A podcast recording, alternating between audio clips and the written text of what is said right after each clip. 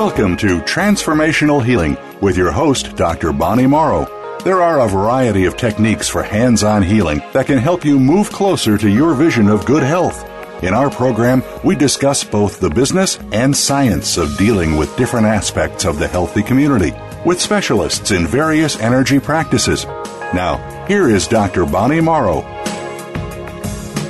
Hi, welcome to Transformational Healing. We are glad you're with us today. We would like to shout to a hello to Thailand and Cambodia and Indonesia and Albania. We know that you're out there listening and we appreciate your listening. So, um, hello world. We're here today. Today, our guest is very special. It's Mimi Ansel, and she's a retired lawyer and college teacher with a graduate I'm sorry, graduate work in public health injury epidemiology. Mimi happens to be my cousin. She's originally from Wyoming. She spent several decades in Montana and she now lives, lives in St. Pete, Florida, where she no longer has to shovel snow. So, welcome, Mimi. Well, thank you, Bonnie. It's uh, good to be on uh, on your marvelous program. I appreciate I appreciate the invitation. You're welcome. So, uh, Mimi has a passion for elephants, and so she can.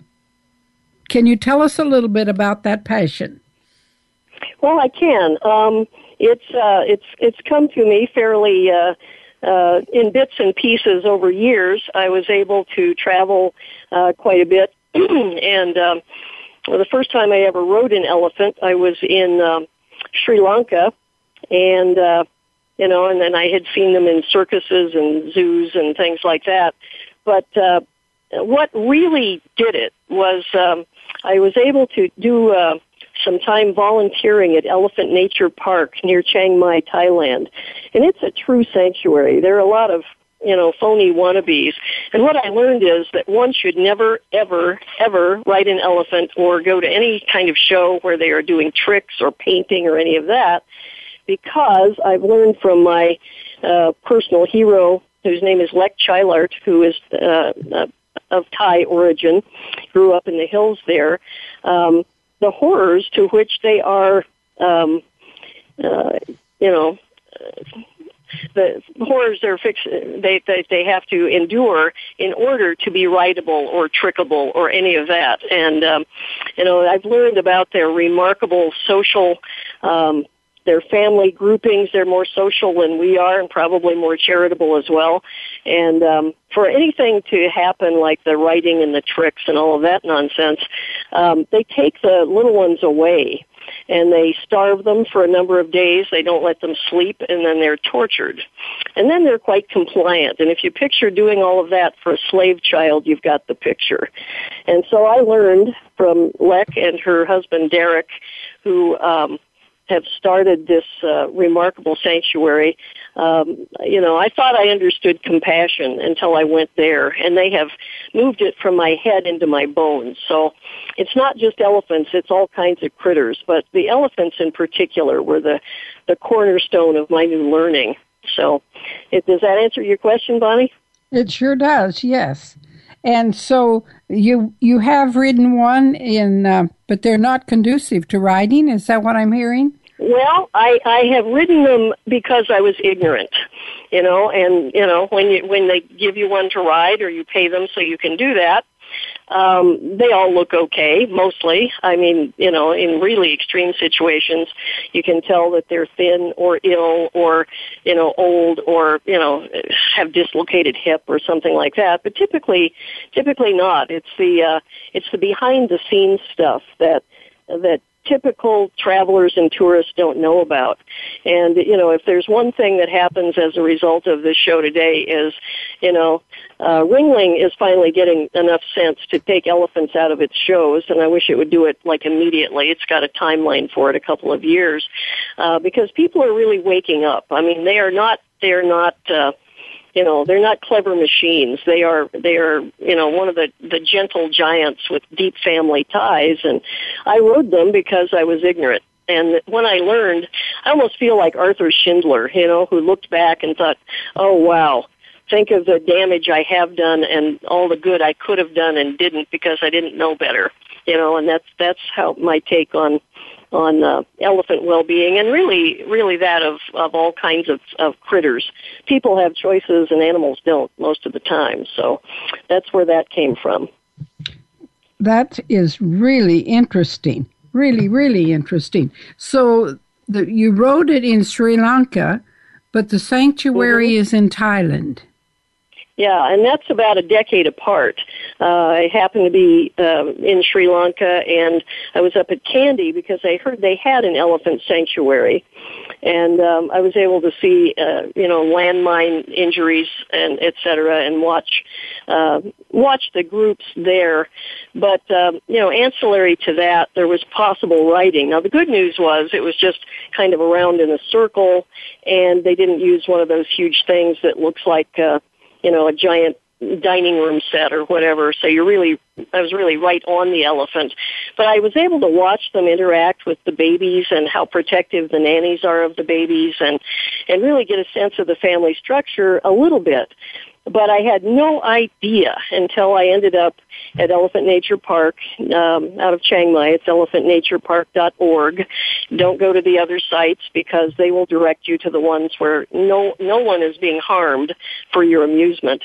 Um, and did volunteer work and was able to see elephants that had been really starved and you know they they'd taken a 20 20 hour trip in a truck uh with a crane had to be you know unloaded so they could eat now and then and and could barely stand and we would uh you know make uh banana balls for them to re-nourish them like every two hours even all night long and uh that sort of thing and and see all kinds of they they they suffer PTSD the same way people do.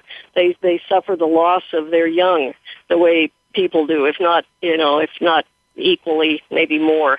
Um, all of that, and I was able to, you know, be there in the middle of it and watching them. Then, over time, uh, the ones who were too weak to stand are now free in this beautiful river valley in family groupings, and and uh, you know, I followed them online on Facebook as well, and and made a uh, really a world of friends who are involved in that in that effort as well. So that's that's my story. That's how I got there. It was stupid on a stick when I arrived, and um, I learned more. You know, I learned a lot more. It, it got that compassion chip out of the head and into the bones. So, so what do you mean by a compassionate traveler?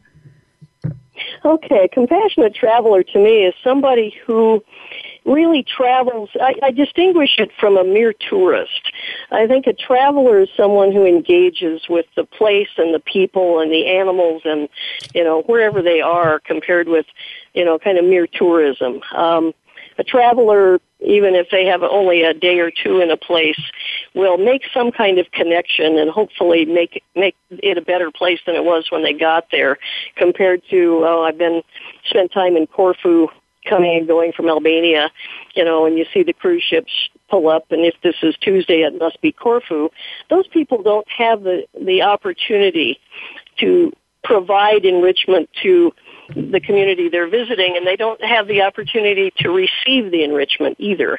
And uh, so, you know, uh, to, uh, cruises can be okay, but if there's some way, and I have some little strategies that uh, I think you know can be can be kind of a good thing, even if you don't have very much time in a place. But see yourself as a traveler who is engaging with the place and whatever's going on in it, historically or even you know whatever's happening this afternoon. Uh, but I make that distinction, um, and I, I think that's that's one that has helped me be a different person when I go to these different countries. That's that's interesting. I like that. So, in in your travels, you have a family of choice in Indonesia and Albania. Can you talk about that a little bit? I can. Um, I uh, accidentally wandered into Albania. I had uh, been traveling a little bit with my hero, Pramoedya Ananta Toer, T-O-E-R, who was the uh, Nobel nom- nominated um, literate literature uh, nominee from Indonesia. happened to be in Europe and uh, left that group and um, decided to go try to go to Greece because I'd never been to Greece. Hurt my back in a train station and ended up um, in Corfu, Greece, and you could see Albania across the water there. And I thought, wow, I didn't even know we could go there. And so I was able to go there on a day tour. Um, which visits uh, something that's kind of a mini Pompeii. It's called Butrint, and it's under the uh, UN World Heritage Site kind of thing. And what was so interesting to me was the antiquities were fascinating, but Albania blew me away. I mean, it it it's uh, you know it's one of the poorer European countries, and it it always ends up being you know kind of the butt of jokes in movies and that kind of thing. But they have um, bunkers, concrete bunkers, about every 300 yards throughout the country because until a few years before I got there, you know, they had been under the rule of a despot who was also nuts and used all of the public resources to build bunkers when there was no enemy. And so Albania itself became fascinating to me and I kept asking questions of the guide, not so much about the, you know, the, it was amazing, you know, it was Hellenic and, uh, Hellenic antiquities and layer upon layer of history coming out of the ground there. But the the Albanian experience was what fascinated me, and I kept asking questions. And they said, "Well, you'll have to come back." So I did, and then I was able to meet uh, teachers and journalists and people whose lives were basically the basis of Enver Hoxha's experimentation in social structures.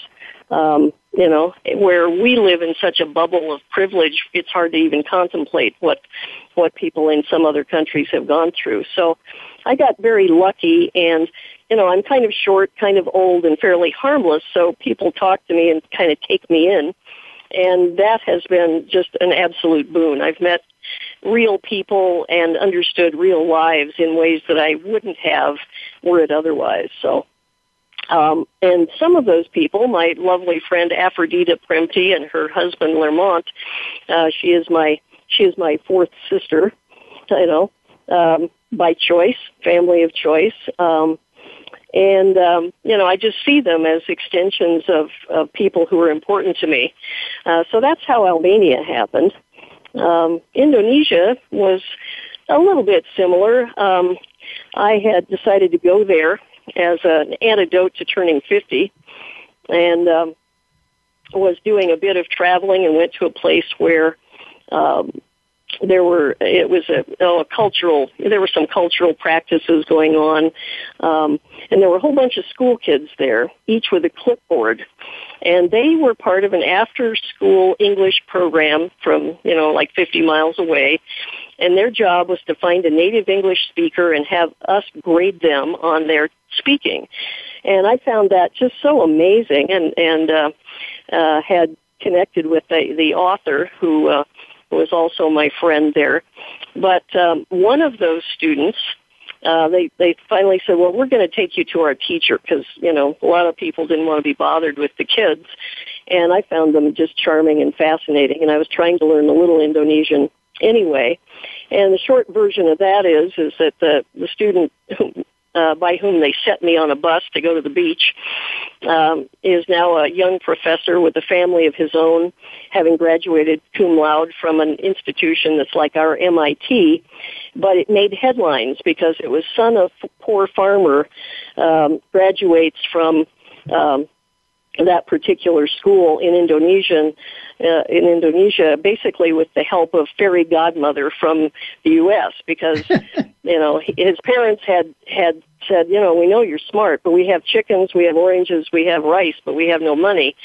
And that kid had actually sold his sheep to get the money for the application for that school, which is it's a it's a big time technology school there. And he had only had enough money to go to technical high school, not the college prep high school. And he rode his motorbike five hours to take that test. And later I happened to be visiting his town when he got his acceptance letter. That was a big deal. And I thought, hey, wonder, you know, I wonder what it costs to, you know, help this guy. And in, in U.S. dollars, it was very, very little. And um, So the short version is we have six of them. They're all young adults now, all practicing in various professions, and um, we call it Operation Starfish because I couldn't help all of them, but we helped that, we helped those six. You know that little story about the little girl on the beach. So you know that's probably a bit extreme, but actually connecting with the real people gave me that that opportunity where if I had just thought, oh, I'm not getting on a bus with a bunch of school kids going someplace where I don't know where it is, you know. And their yeah. teacher is also a, a dear friend. He's family of choice as well. So I don't have actual human children, but I have I have my starfish, and one of them just had a new baby last week. So he's a oh, flight oh, attendant for Cathay Pacific. So you know that's you can get involved anything from feeding a stray dog to putting a really deserving kid through college to me is you know compassionate travel. You bet. Let's take a quick yeah. break. Okay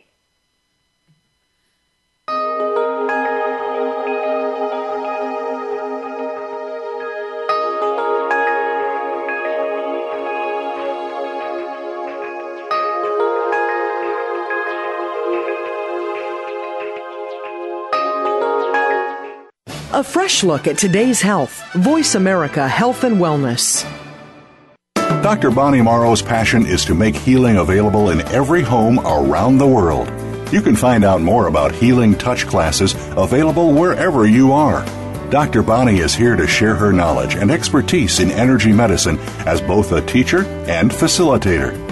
To use Healing Touch for those you love, contact Healing Touch Texas for a class schedule. You can contact Dr. Bonnie via email at healingtouchtx at AOL.com or visit the website at transformational-healing.org. Step by step, you made it through the journey of pregnancy. Now your baby is in your arms and you're on the cusp of a new journey. Breastfeeding as a new parent, you receive a lot of advice, much of it conflicting, some of it outdated. Tune into Born to be Breastfed with host Marie Biancuzzo to bust through the myths about feeding your baby. Marie and her guests will help you figure out what you can expect and put you on the best and surest path on your breastfeeding journey. Listen every Monday at 6 p.m. Eastern Time, 3 p.m. Pacific Time on the Voice America Health and Wellness Channel. Your life, your health, your network. This is Voice America Health and Wellness.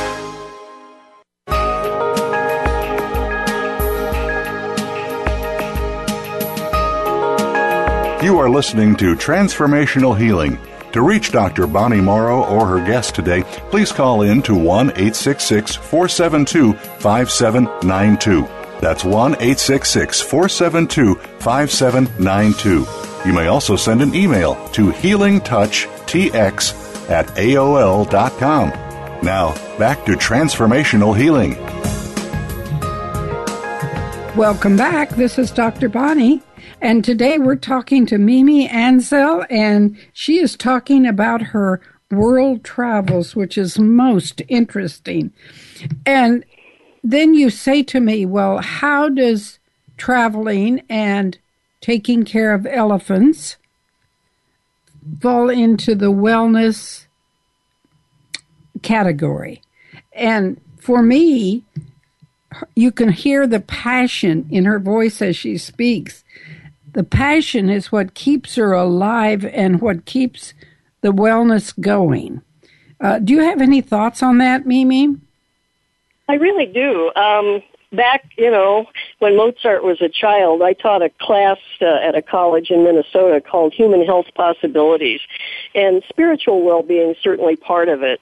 And to me, um, what I've learned is that compassion, you know, passion is great, but compassion is better having true compassion is really a cornerstone of true personal well-being.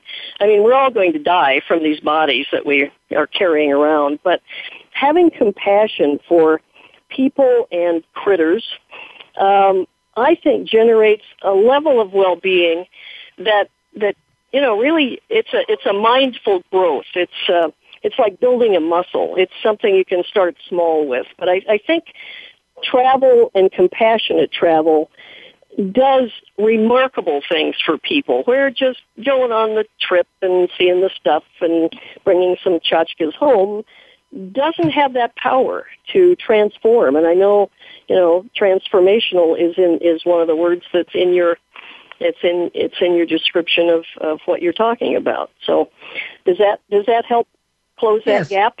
Yes, it does. Now, let's say I'm planning a trip, and what would be my first step toward an educated heart? Well, I think um, you know we we tend to get online and look at stuff and uh, get the Lonely Planet or you know whichever Fodor's or one of the the travel books. But I think the best book to reach for, and you can get it on audio often or um, you know in in true um, paper form or Kindle form, whatever. I think the most important thing you can do for yourself before you go someplace that's, you know, truly foreign, like for most of us, Indonesia, Cambodia, Myanmar, those places, is to find the the the best literature that has come out of that place. And for example, before I went to Indonesia the first time, trying to outrun being 50, and I didn't, but it's all right. Um, was uh, I looked up history literature in Indonesia, and I came up with this remarkable human being who then became my friend, Pramoedya Ananta Toer, who wrote uh, a series called the Buru Quartet. He was in prison and on this horrible island, island like think, uh, you know, Devil's Island, where people are not supposed to live for for holding up the idea of democracy and those kinds of ideas. Um, and he wrote that after he got out. He had done research for it before that on really the, the arc of moving from a Dutch colony to independence. And via historical fiction, I really understood it. It's a four volume set, and I, every step I took there, I saw through his eyes, and that was before I met him. And that was a way different, way different deal than if I had just gone to some museums or, you know, eaten and drunk a whole lot of good food on Bali and that kind of thing. Um, another one for Indonesia is Rainbow Troops by uh, Andrea Hirata. That's a much more recent uh, book. Um, for example, Cambodia. I never could get my head around the killing fields. I, I couldn't go there. It was too painful back when it was happening in the 70s. And I read a book just recently, In the Shadow of the Banyan by Vaddey Ratner, who has become an American citizen. Um, it's from a child's point of view. And when a third of the population has been, you know, killed and displaced by the lunacy of, you know, uh, an ideologue like Pol Pot, you know, it, it comes down, it translates into the world of this child, uh, who then did escape by barely. But it pulls you in whether you want to be there or not. And now when I go, I'll be, you know, planting things and and build helping build an elephant sanctuary, but I'll really understand the the ground I'm literally walking on, what happened to the people there, even within my lifetime. So there's another one. Uh, Myanmar is now kind of becoming a tourist spot. Uh, Everything is Broken uh, by Emma Larkin is about the 2008 cyclone uh, Nargis that, you know, it it really, really smashed the country into little bits. But what smashed it even worse was the military junta that would not let aid get through to the people who needed it. And we're talking at least 150,000 and possibly double that because you can't trust the figures. Um, and, and I'll be probably going there in a couple of months. Um, you know, um, that's, that's amazing. And then anything by Aung, Aung San Suu, Suu Kyi, uh, the Nobel Prize winner, Peace Prize winner, who is now elected president, but the military won't let her have her position. Um, it's it's pretty nuts, but it gets you it gets you there. It it you're feeling life as real people felt it, and you take those numbers of dead and disappeared and extrapolate it out to how did it affect the people who were still there, and you you end up with a compassion that you didn't have before. You see things a little differently. So, you know that's. Um, um, that's that's how I think that works. So, you know, being educated not just on where the better hotels are and where you can get a you know certain meal and that sort of thing, but to get the feeling of what those people lived through that we probably couldn't even imagine is, I think that's the key to that compassion that lets you be a compassionate traveler. Uh, tell, just, uh, I am cur- curious, is that a good word? About the killing fields. Can you give me a quick, what's, what was that about? Well, Pol Pot, there was, you know, all of the upheaval in Vietnam and all of that.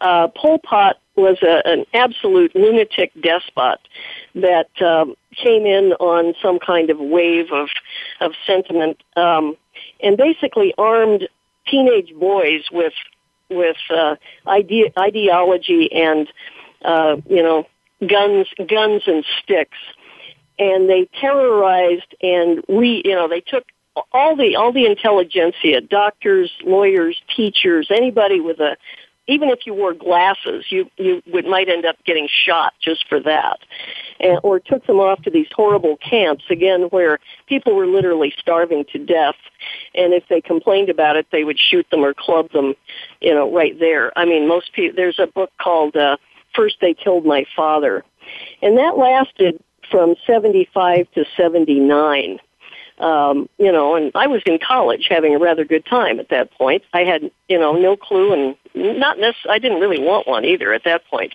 Um, but if you can imagine a country like that, if, if like a third of the population of the U.S. were, you know, dragged away and murdered, and it's the people who can solve problems, you know, engineer, just take everybody who wears glasses, start there. You know, that was one of the pieces that, uh, you know, uh, you have ignorant peasants with guns uh, re-educating everybody, and uh, and then the the level of corruption that goes with it. So there was a film called The Killing Fields that I could never get myself to watch, and I, I still may not. But getting it from this this girl who now lives as a grown woman in uh, in D.C. and she actually came to the U.S. not a word of English. Talk about refugees became valedictorian, valedictorian of her high school in St. Paul, Minnesota, and then went on to, uh, you know, graduate summa cum laude from one of the Ivy League schools. Um, that's that's amazing stuff. So. Um, that's that the killing fields were where basically everybody you knew disappeared or or or was exterminated by by uh, you know these ideologues that uh, uh, you know, un- beyond belief, beyond belief. You just can't get that one out of, out of your out of your body when you read it. You really understand it. And she got out and is is telling the tale. Uh, How did she manage to get out? Well, I guess uh, you know there was there there were. Uh, UN, there were UN rescue forces that finally got in there, and the Pol Pot regime was finally, finally toppled. Um, and they were they were trudging you know, it was a starve to death march toward the Thai border, trying to get over the Thai border where they would be safer, not from starvation necessarily, but from, you know, uh, gratuitous killings for no apparent reason. Um, and UN helicopters happened to land at that point, um, and and got them to safety, and then you know they were able to immigrate and become, you know, major contributors to the places they went. But uh, having been through what they went through, uh, the whole country has to have some level of PTSD, whether it's obvious or not, you know.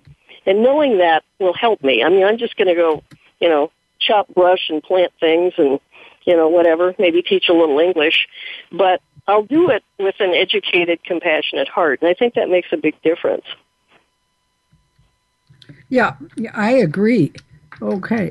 Uh, let's uh, just skip our break. This is most interesting. So let's just skip our break for now and we'll go on to the second segment or third segment. So, okay. uh, unless you need a break, do you need a break? No, I'm good. No, I'm good. Okay. I'm good. Okay. So if I can travel compassionately, if family, health, or finances keep me at home, what can I do? Well, you can you can read those same kinds of you know, same kinds of works. And I, re- I, I kind of distinguish between just fiction set in exotic places and literary fiction that truly pulls you in. I mean, there's a lot of workmanlike, you know, um, travel fiction that just uses the place as an exotic setting, and they, the writers don't have the capability to do what uh, Ratner does and what Toer does, and uh, uh, so you know, read judiciously. If you don't feel like you're really if you feel like you're in an afternoon soap opera, just dump it and look, look keep looking. Uh, you can read that way, but I think also learning about what's going on in these places, like here's here's a here's a, a way you can be compassionate as if you were a traveler. Um, if you're in the grocery store and you have a choice between certain products, buy the one that does not contain palm oil. You know, I mean, you're thinking, wait a minute, I, I missed that leap, you know. Um, what's going on in Indonesia is they're burning so much of the rainforest that the pall of smoke is drifting up toward Thailand. And the orangutans are losing their habitat and they're, they're poisoning elephants so they can grow, uh, palm, palm plantations for palm oil. It's in everything. Ha, you know, chapstick and Oreos and whatever.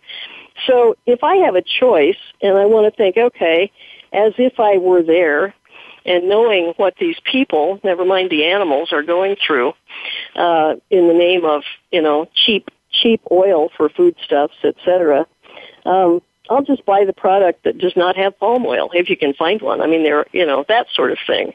Um, something that gives you that that sense of compassion is a, is a I think compassion is built of small choices, and then you get the bigger picture. So, you know, even uh, uh, eating lower on the food chain and all that kind of thing that that can make a big difference.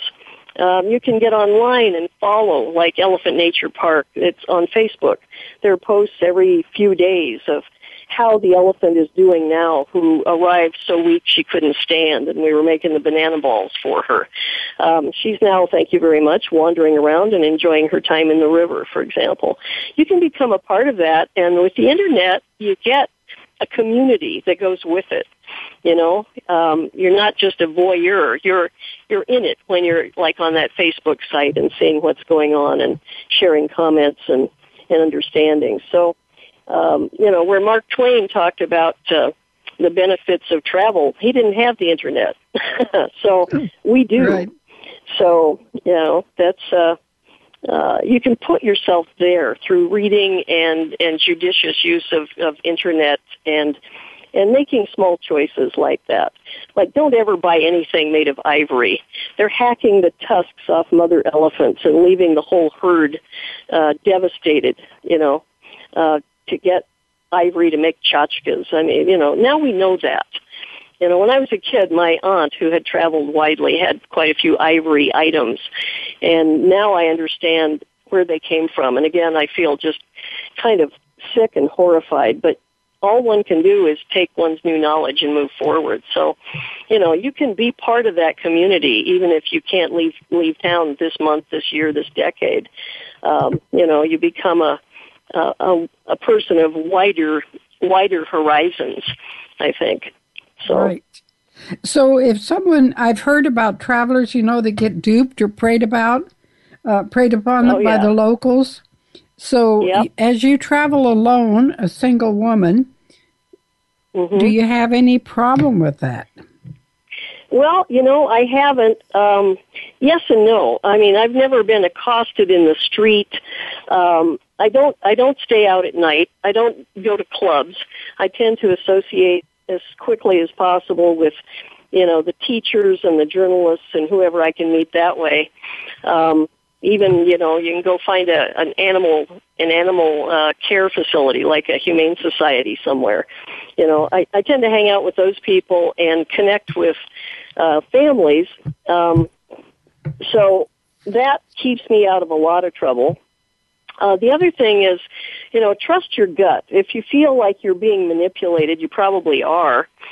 And the other piece of that is um, really, really be careful about romantic uh, connections.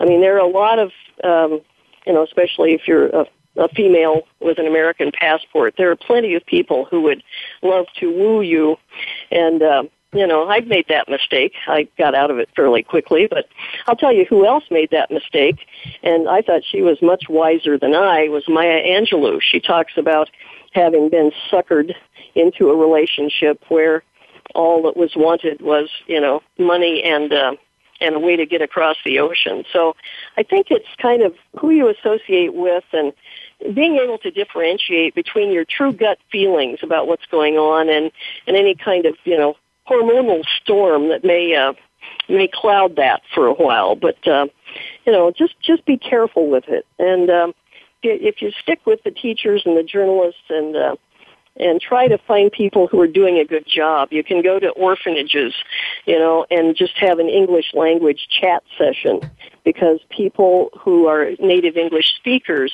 you know, even if you don't have money to leave with the orphans, uh, you can go talk to them and show them that a woman can travel alone, you know, and that's kind of mind-boggling in certain parts of the world.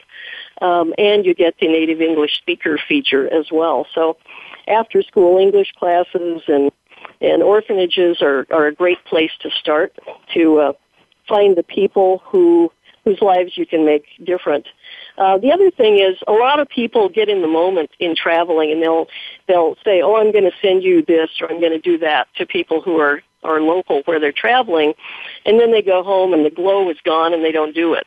If you promise somebody or even say you're going to send them something, um, make a promise to yourself that you're going to do it because that that makes a big difference. Um, I met I met the journalist from Albania who I met him when he had a pencil and a little tablet. And he was passing out a newspaper, like a tourist newspaper that was written somewhat in English. And I said, well, where does this come from? What is, I thought he was just some guy passing out newspapers. Well, no, he was the publisher. And he explained to me that in the old days before the uprising in 97 et cetera before the you know the communist the the, the communist regime uh really fell uh, he had an office and computers and all of that. And he said, now I have this, holding up the pencil and this little notebook. He said, I have this and the sun. And I said, well, how do you get the newspapers? Well, he writes it all out in pencil, sends it up on the bus to somebody that does have, you know, some kind of printing capacity. It comes back on the bus a couple days later. So I thought, we're awash in used laptops, you know, a couple hundred bucks. I said, I'm going to get you a decent computer. You got, we got to start there. My mother was a journalist and he showed me his international journalist card.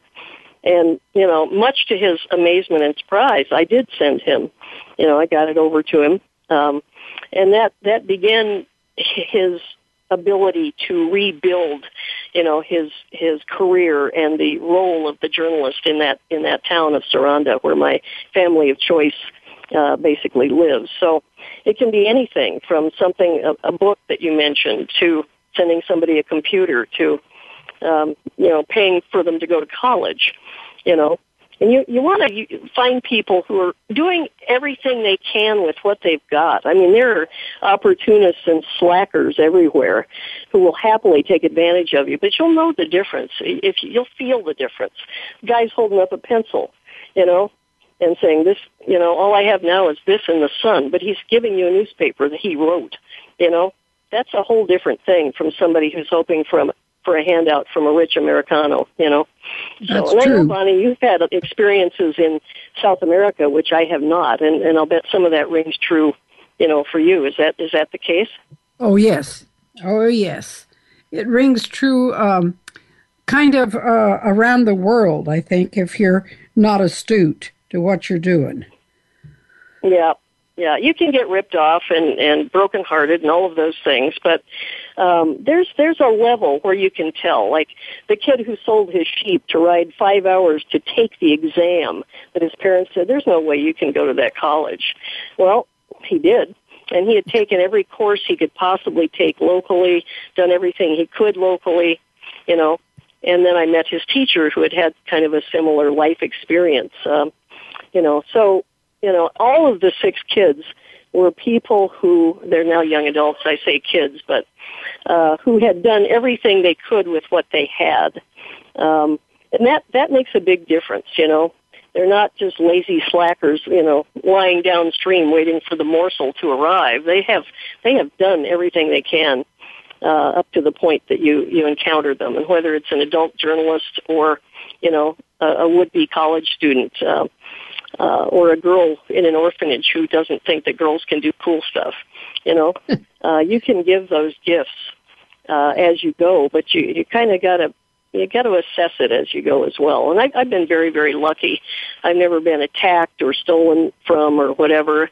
I've had one experience in Albania where I thought, oh boy, first day away from the guide. I was walking by near the bus station and some guy looked pretty ratty came up toward me and I thought, oh boy, which part of my karate do I remember?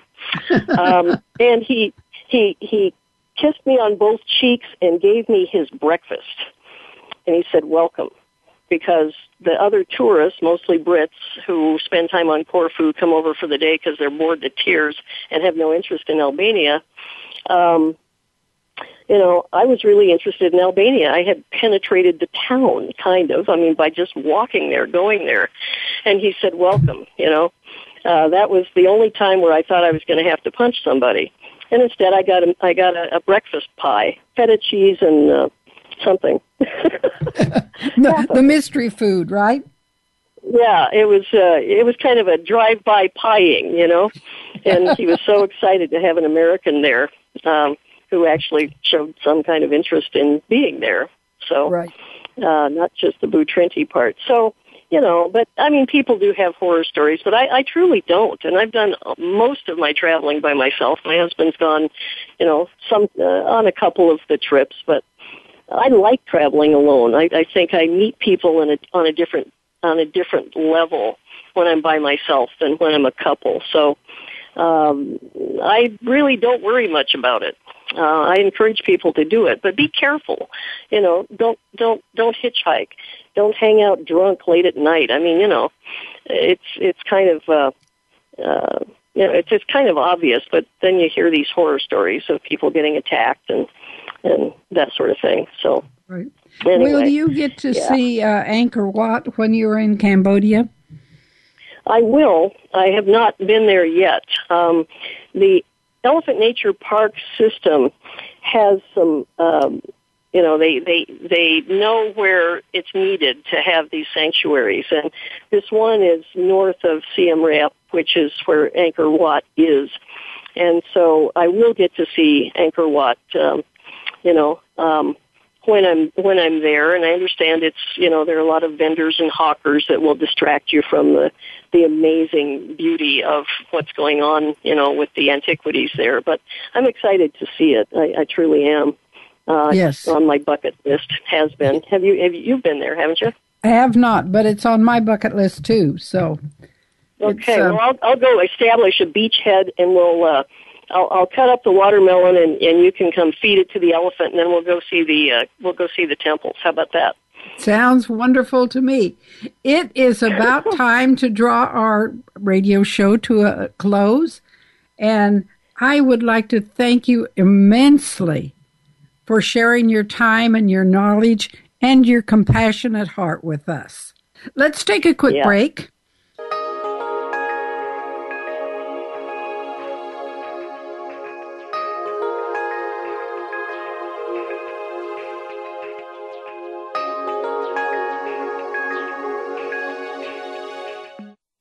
A healthy dialogue for your lifestyle. Voice America Health and Wellness. Dr. Bonnie Morrow's passion is to make healing available in every home around the world. You can find out more about healing touch classes available wherever you are. Dr. Bonnie is here to share her knowledge and expertise in energy medicine as both a teacher and facilitator.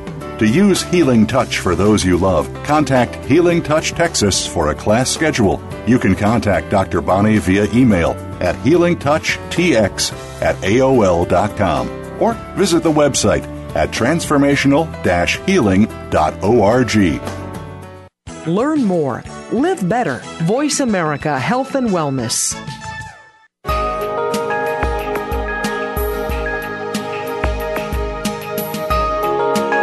You are listening to Transformational Healing. To reach Dr. Bonnie Morrow or her guest today, please call in to 1 866 472 5792.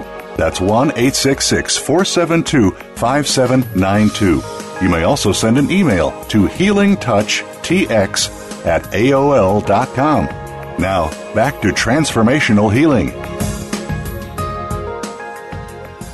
Hi, welcome back. This is Dr. Bonnie, and you are listening to Transformational Healing.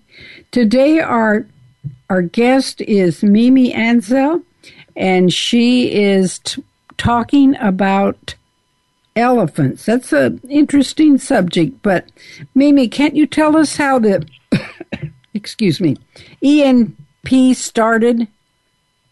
I can. Um, the the uh, the principal who started ENP, her name is Lek, which it's a nickname. She has an- another longer name. It means small, and her last name is Chailert.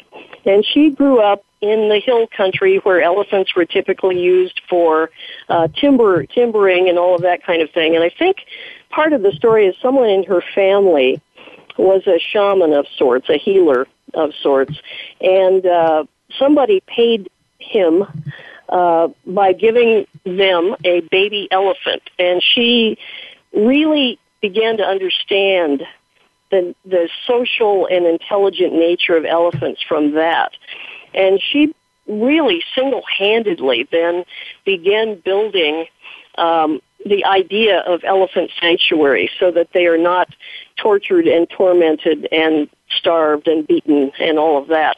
Um, and she has gone through a lot. Um, in in so doing, she has not necessarily been popular with the uh, local uh, tourist traps. Uh, they're trekking. You know, they they have people riding those big pieces of furniture on top of elephant spines, which aren't really built for that. You know, climbing mountains and and all of that. And uh, she, some of her family was involved even in that business later on. My understanding is that she has held had a gun held to her head. She has had her favorite little elephant poisoned. She has had to go into hiding because of the virulent reaction of those whose livelihoods may depend on that. And she has stuck it out and began building the, the uh, sanctuary herd. And then there are all kinds of uh, other animals that have come to her. And some Europeans, uh, this isn't the first location for Elephant Nature Park, some Europeans with some resources then bought a river valley for, and that's where Elephant Nature Park is now. They, as they say, a river runs through it. And um, but that's not where she has stopped. She has uh, really been a crusader for animal welfare laws in Thailand, as her as her uh, her supporter and good friend um, uh, Kun Nunas uh, Shilpa Archer. Uh, and and others, they have their first animal welfare laws in place, and now she has begun influencing some of these trekking camps to take the saddle off, remove the chains, make sanctuaries where people can come feed the elephants, they can walk, you know, with and near the elephants that they know are, you know, basically people friendly. There are some who are so PTSD'd um, that they they really can't be around strangers like that. But there are plenty who who are, and and uh, starting other sanctuaries like the one that I'm hoping to go to in Cambodia, and there's another one over near Kanchanaburi, which is a, a popular tourist destination. Um, so she has been building and building and one does pay to go be a volunteer they put you up they feed you and you have these remarkable experiences and make lifelong friends um, and it you know it's the it's a synergistic uh, bit of work with her and her husband and the people who work there. And um uh, and then then setting the setting the model setting the good example for these other camps who are saying you know what? We can do that and we can still make money and the mahouts can still be employed uh, without without harming and fracturing these these elephant families. And so she has been uh, influential in in doing that. There are some National Geographic films uh, about her and her work. She's kind of the Jane Goodall of elephants on the Asian continent. Um, the Sheldrick for, uh, fortune and Dame Dame Sheldrick in Africa has kind of done the same thing in Africa, and that's kind of a different. You know, it's it's similar but but different. But she has built it herself at great cost to herself. Um, her husband is 100% uh, supportive um, what amazed me is his family's from Canada, and apparently his parents sent them some money and said, "You guys need a vacation. You know, you're working 24/7, 18 hours a day to make all this happen." And what they said was, you know, thanks, mom and dad Thompson in Canada, but we're not going on a cruise. We have made a pact that one of us will always be on site in our sanctuary. And so what they did was they took that money and they started a school in Burma. And then we're not talking desks and computers and stuff. We're talking one of those blue tarps where the kids sit on the floor, and a few monks are teaching them. And I'm kind of hoping to go over there and and um, you know kind of help set up some English, you know, English as a an additional language uh, volunteer work is is my you know my my long long term goal is to be part of that. But these people, you know, they gave them nice money to go on a really nice holiday. They said, mm, no, you know, we got critters to take care of, and and we'll just start a school instead. And they put their parents' names on the school. So, you know, and Burma has been just under the gun, you know, like Cambodia, you know, horrible, horrible political situations that the worst we can think of of, of our government makes you know um, makes whatever they go through. I mean, look, you know, our our stuff is so trivial compared to what those people have been through, and they they go start a school in in Burma because they've rescued elephants there, and they've gotten to be kind of friends with the people who uh, were still using elephants for timbering, uh, dislocated hips broken legs, all of that is what you'll find at Elephant Nature Park. So, and now they have uh, other programs where you can go into the into the hill country and spend like a week. A friend of mine whom I met in yoga teacher training, uh, who's a flight attendant, uh, actually went and spent that week uh, in the hills. Um, you know, with with local tribes people, uh, just following elephants around and you know feeding them where it was possible and making things better. Um, lots of programs like that. There's the one day experience. There's the you can volunteer for quite a while, and not to not to forget the dogs. What told me when I arrived that this was the real deal. I mean, you know, makes the hair stand up on my arms and my neck that this is the real deal. Elephants draw tourist money. There's no question about that. What does not draw tourist money are you know, 450 rescued dogs. There had been a big flood in Bangkok, and they rented they rented boats, and they, this is like you know a six hour drive to get, maybe ten, maybe more, to get there. They went around to these rooftops where animals were stuck on rooftops and rescued all that would be rescued and left food and water for those who were too frightened, and that was their first 150. And now they've got uh, 450 roughly actually 449 because I have one of them now. He arrived on September the 6th. I met him when I was over there. He has quite a story of being a horribly abused, intentionally abused uh, Bangkok street dog, then rescued by, you know, a lady who had no resources but lots of heart. Got him to a vet, got on a Thai GoFundMe site, said, I can't afford to help this dog, but, you know, we got to pay for this. And that's when, uh, the daughter of the former prime minister got wind of it and said, "Hey, this dog's going to Elephant Nature Park," as as many have been, um, and it's easy to adopt, really. Um, there are plenty of uh, very adoptable dogs. Not all are, of course, but that's what told me that these this is the real deal. These people walk the talk. You know, they they aren't just uh, you know playing games with uh, you know we're we're elephant. Uh, you know, we're elephant rescuers. Um, they also rescue much less glamorous animals from other situations, and they get all the help that that they they can and that they need, and uh, you know, so that's kind of the story as I know it um, from of Elephant Nature Park, and it, it's inspired me. I mean, I was I was kind of at the end of my bucket list, thinking, well, I either need to die or get a new list. Well, oh Elephant Nature Park is my new list um, because of what I saw there, and it's it's all about you know the last puzzle piece of compassion falling into place. You know, um, so do you have any other questions in that general direction? I do not, and we are running out of time, and it has been a real thrill to have you on the show today. So, I would like to thank you and wish you a happy holiday, and we'll talk to you soon. And Justin, okay. thank you for for being our good engineer today.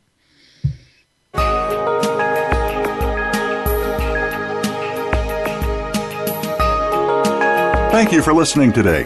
Transformational Healing with Dr. Bonnie Morrow is broadcast live every Thursday at 12 noon Pacific Time, 3 p.m. Eastern Time on the Voice America Health and Wellness Channel. Have a healthy week.